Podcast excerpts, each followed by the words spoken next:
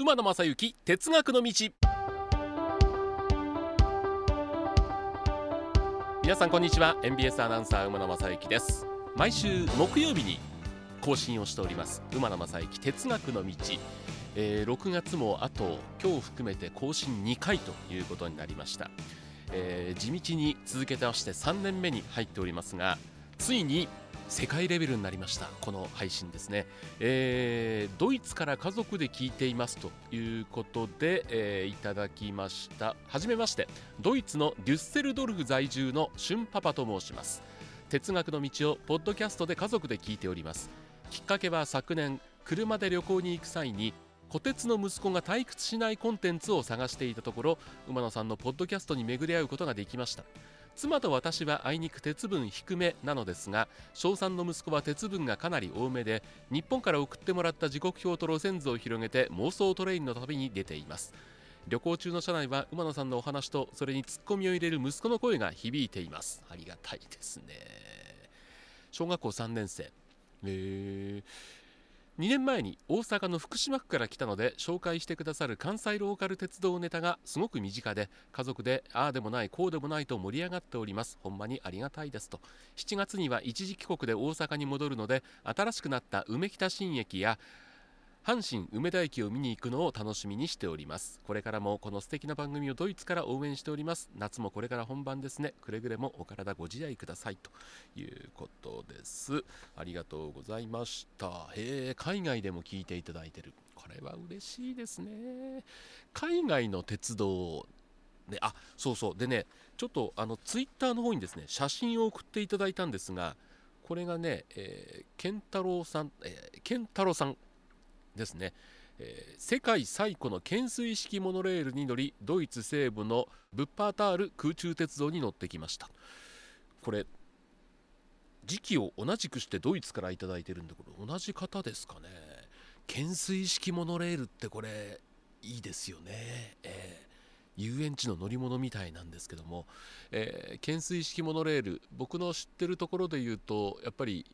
湘南モノレールですかね、えー、が懸垂式。ちょっとここも乗っていきたいなというふうに思っているんですけども。あの、鉄道の取材日本全国各地しましたしプライベートの鉄道の旅も全国各地行ってきましたけども一度ですねもうこのポッドキャストでもお話したことあるんですが10年以上前に日本から103系が嫁いだインドネシアに取材に行ってきまして103系ありましたでこれ103系だけじゃなくて、えー、東急の8500系であったりとかあ東京メトロの車両とかあ東京都交通局の車両とかいっぱいあるんですけども、まあ、そこで異国の地で頑張ってる日本の名車を見るというのも非常に良かったんですが何が嬉しいかって、まあ、海外の方ってそういうとこあんまり気にしないんですよね。あの行き先表示器いわゆる方向幕これがね昔のまんまなんですよ。だから東京で走ってたりとか。かつてこれね2001年にカナダのエドモントンに世界陸上の中継に行った時にですね観光列車として観光鉄道として路面電車が走ってましてそこに走ってるのが阪海電車から買い入れた車両なんですよ。わざわざ船でカナダまで運んでデードモントンの街を走ってるんですがあの車内はあの天王寺界隈を走っていた時と同じ、うん、質屋さんの車内広告が残ってたりとかあの ラブホテルの広告なんかもねありましたよね。で行き先表示器はそのまま残ってるんですよ。だから我孫子道とかね浜寺公園前とかこんなのが出ましてで僕はあのひらがなで我孫子道って書いてあるの好きなんでこれが日本で一番ポピュラーだみたいな半分にいい加減なことを言ってその我孫子道っていう行き先に変えさせて走ってたっていうのがあります。今でも走ってるのかな？もうえ？22年前になりますけど当時もね僕の拙い英語で喋ってましたけど非常に整備されてて故障知らずでいい車両だって話はしてましたけどまだ走ってるのかな？であのインドネシアもそうですしそのカナダのエドモントンもそうですけども僕あの方向幕っていうのが非常に好きで、まあ、最近はあの LED 表示が増えてしまったんで味もそっけもないんですけども方向幕って好きな人多いですよね、えー、118回。今回はこのテーマでいこうと思います。方向幕って見てて飽きないですね。ということで、えー、鉄道の方向幕それこそ幕ですからぐるぐるぐるぐるいろいろ行き先が変わるわけですよ。でまあ通常使う駅名っていうのはまあ近接してその行き先表示を変える時間の短縮で近いところにあるんですけどもたまにしか使わないものとかこれから先に備えているものとかかつて使ったけども使われてないものっていうのもあったりするんですよね。でこれ例えば YouTube などもね方向幕で検索してみてください。いろんな方がねこう駅で方向幕がこう変えられてる途中にどんな駅が出てくるかっていうのがどんどんどんどん出てくるんですよ。ですごいなと思ったのがやっぱり国鉄時代の12系客車とか14系客車っていうのはこれ東日本バージョン西日本バージョンというのがありまして例えば西日本だったらこの関西地区大阪京都はもちろん城崎温泉とか和歌山白浜なんてのもありましたね。からですよ。九州当時は西鹿児島ですよね。西鹿児島宮崎都城。もう広い範囲網羅されててですね。これ見るの本当に飽きないんですね。であの大体いろんな方向幕そうなんですけど大体回送臨時試運転。この3つはあの固まってるんですね。ですから、えー、営業運転が終わって回送にしようとするとかなりの方向幕を変換する時間がかかるんでいろんなものが見られる。で最近はですねこの方向幕もいわゆる正面の方向幕とから車体の横にある方向幕とこう連動して自動的に機械で動くようになってますんで折り返し駅の手前で走行中に行き先が変わってしまうことが多いんですね。ただかつてあのぐるぐるぐるぐるっとこうハンドルを回して手動で変えてる時っていうのは駅に着いてから変更するんですよ。だからこれ駅に止まって変更していろんな行き先が出てくるのが本当に楽しみでしょうがなかったですね。であのー、私はですね阪急今津線の沿線に住んでるんですが競馬の時期というのは臨時電車が多々走ってまして阪神電車阪神競馬開催の時、えー、夕方西宮北口の車庫を出て仁川駅の引き上げ線に入った車両が、まあ、回送で来るんですけどもそれが行き先を変えるんですね。臨時急行梅田に、えー、でこれ正面は種別と行き先とこう別々に動くんでその組み合わせによっては存在しない組み合わせが出てくる。でこれを動画で撮ってる鉄道ファンというのがね非常に多いんですね、えー、皆さんやっぱり方向幕には興味があるんだな。でその方向幕に皆さん興味があるっていうのを実感できるのは方向幕のミニチュアって今結構売ってるんですよ。鉄道ショップ行くと。で私もですねいくつか買いまして一番最近買ったのが300系もうないんですけども新幹線の300系のミニミニ方向幕というのをですね先日ちょっと手に入れまして、え、ちょっとこれをですね、えー、番組お聞きの皆さんと共に、えー、こういうのが入ってるっていうのをね見せていきたいと思います。今一番巻き切った状態になってるんです。で巻き切った状態になってると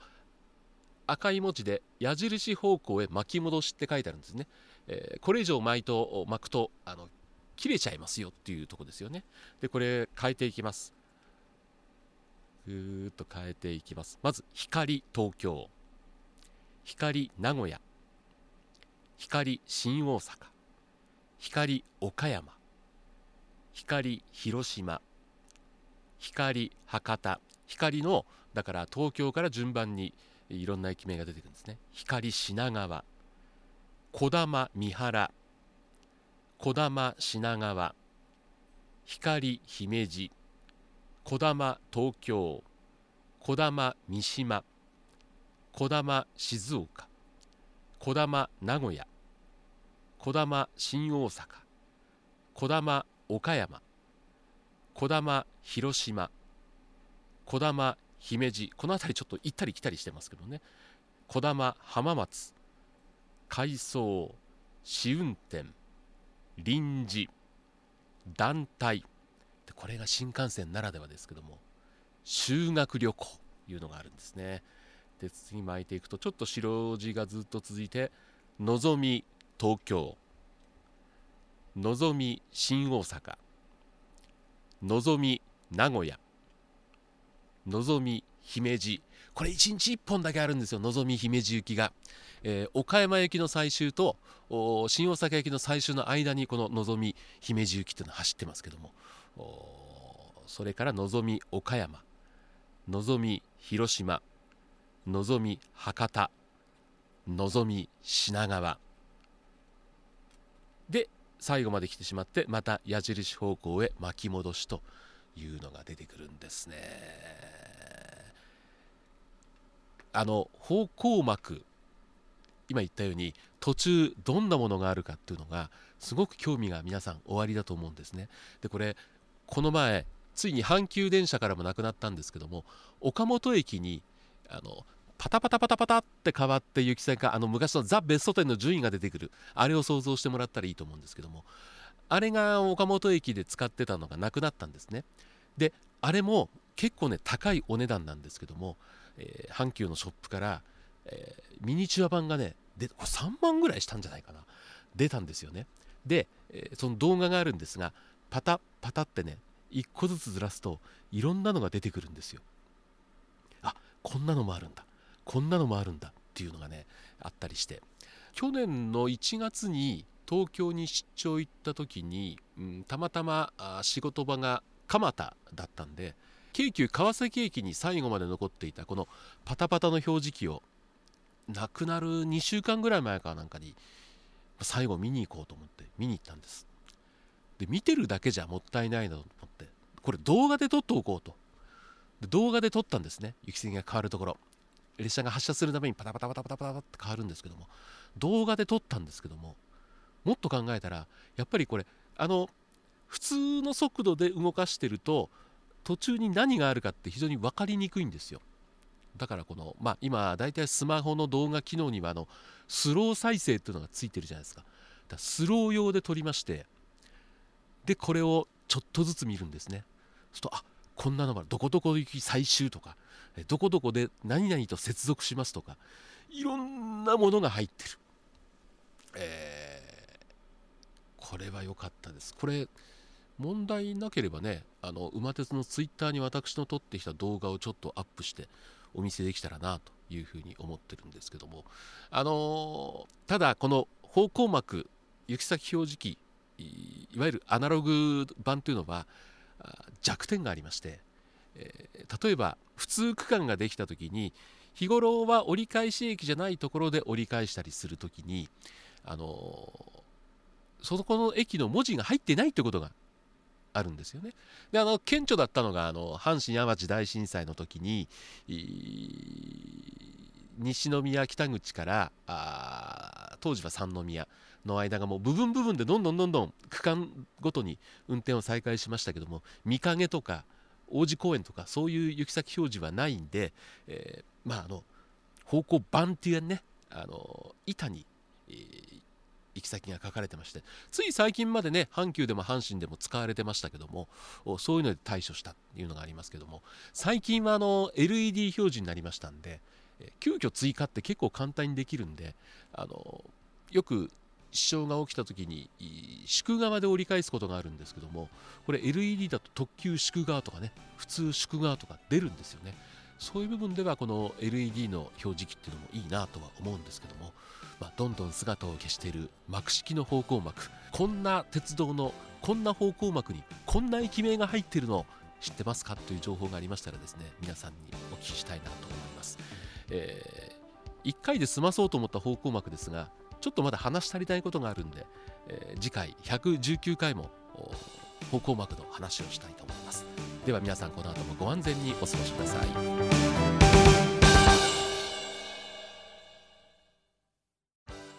えー、ぜひ皆さんにこの馬野正幸哲学の道へのご意見ご要望などもお待ちしております、えー、宛先お手紙の場合は郵便番号五三零の八三零四 MBS ラジオ馬野正幸哲学の道。ツイッターはアットマーク馬鉄一一七九 MBS アットマーク UMATETU 一一七九 MBS そしてメールアドレスは馬鉄アットマーク MBS 一一七九ドットコム umatsu TETU アットマーク MBS1179.com で皆さんからのご意見ご要望お叱りもあるかな？お待ちしております。皆様本日は馬鉄にご乗車いただきまして誠にありがとうございます。次は終点茶屋町茶屋町でございます。ドアン様もお忘れ物なきようにご準備お願いいたします。馬鉄またのご乗車お待ちしております。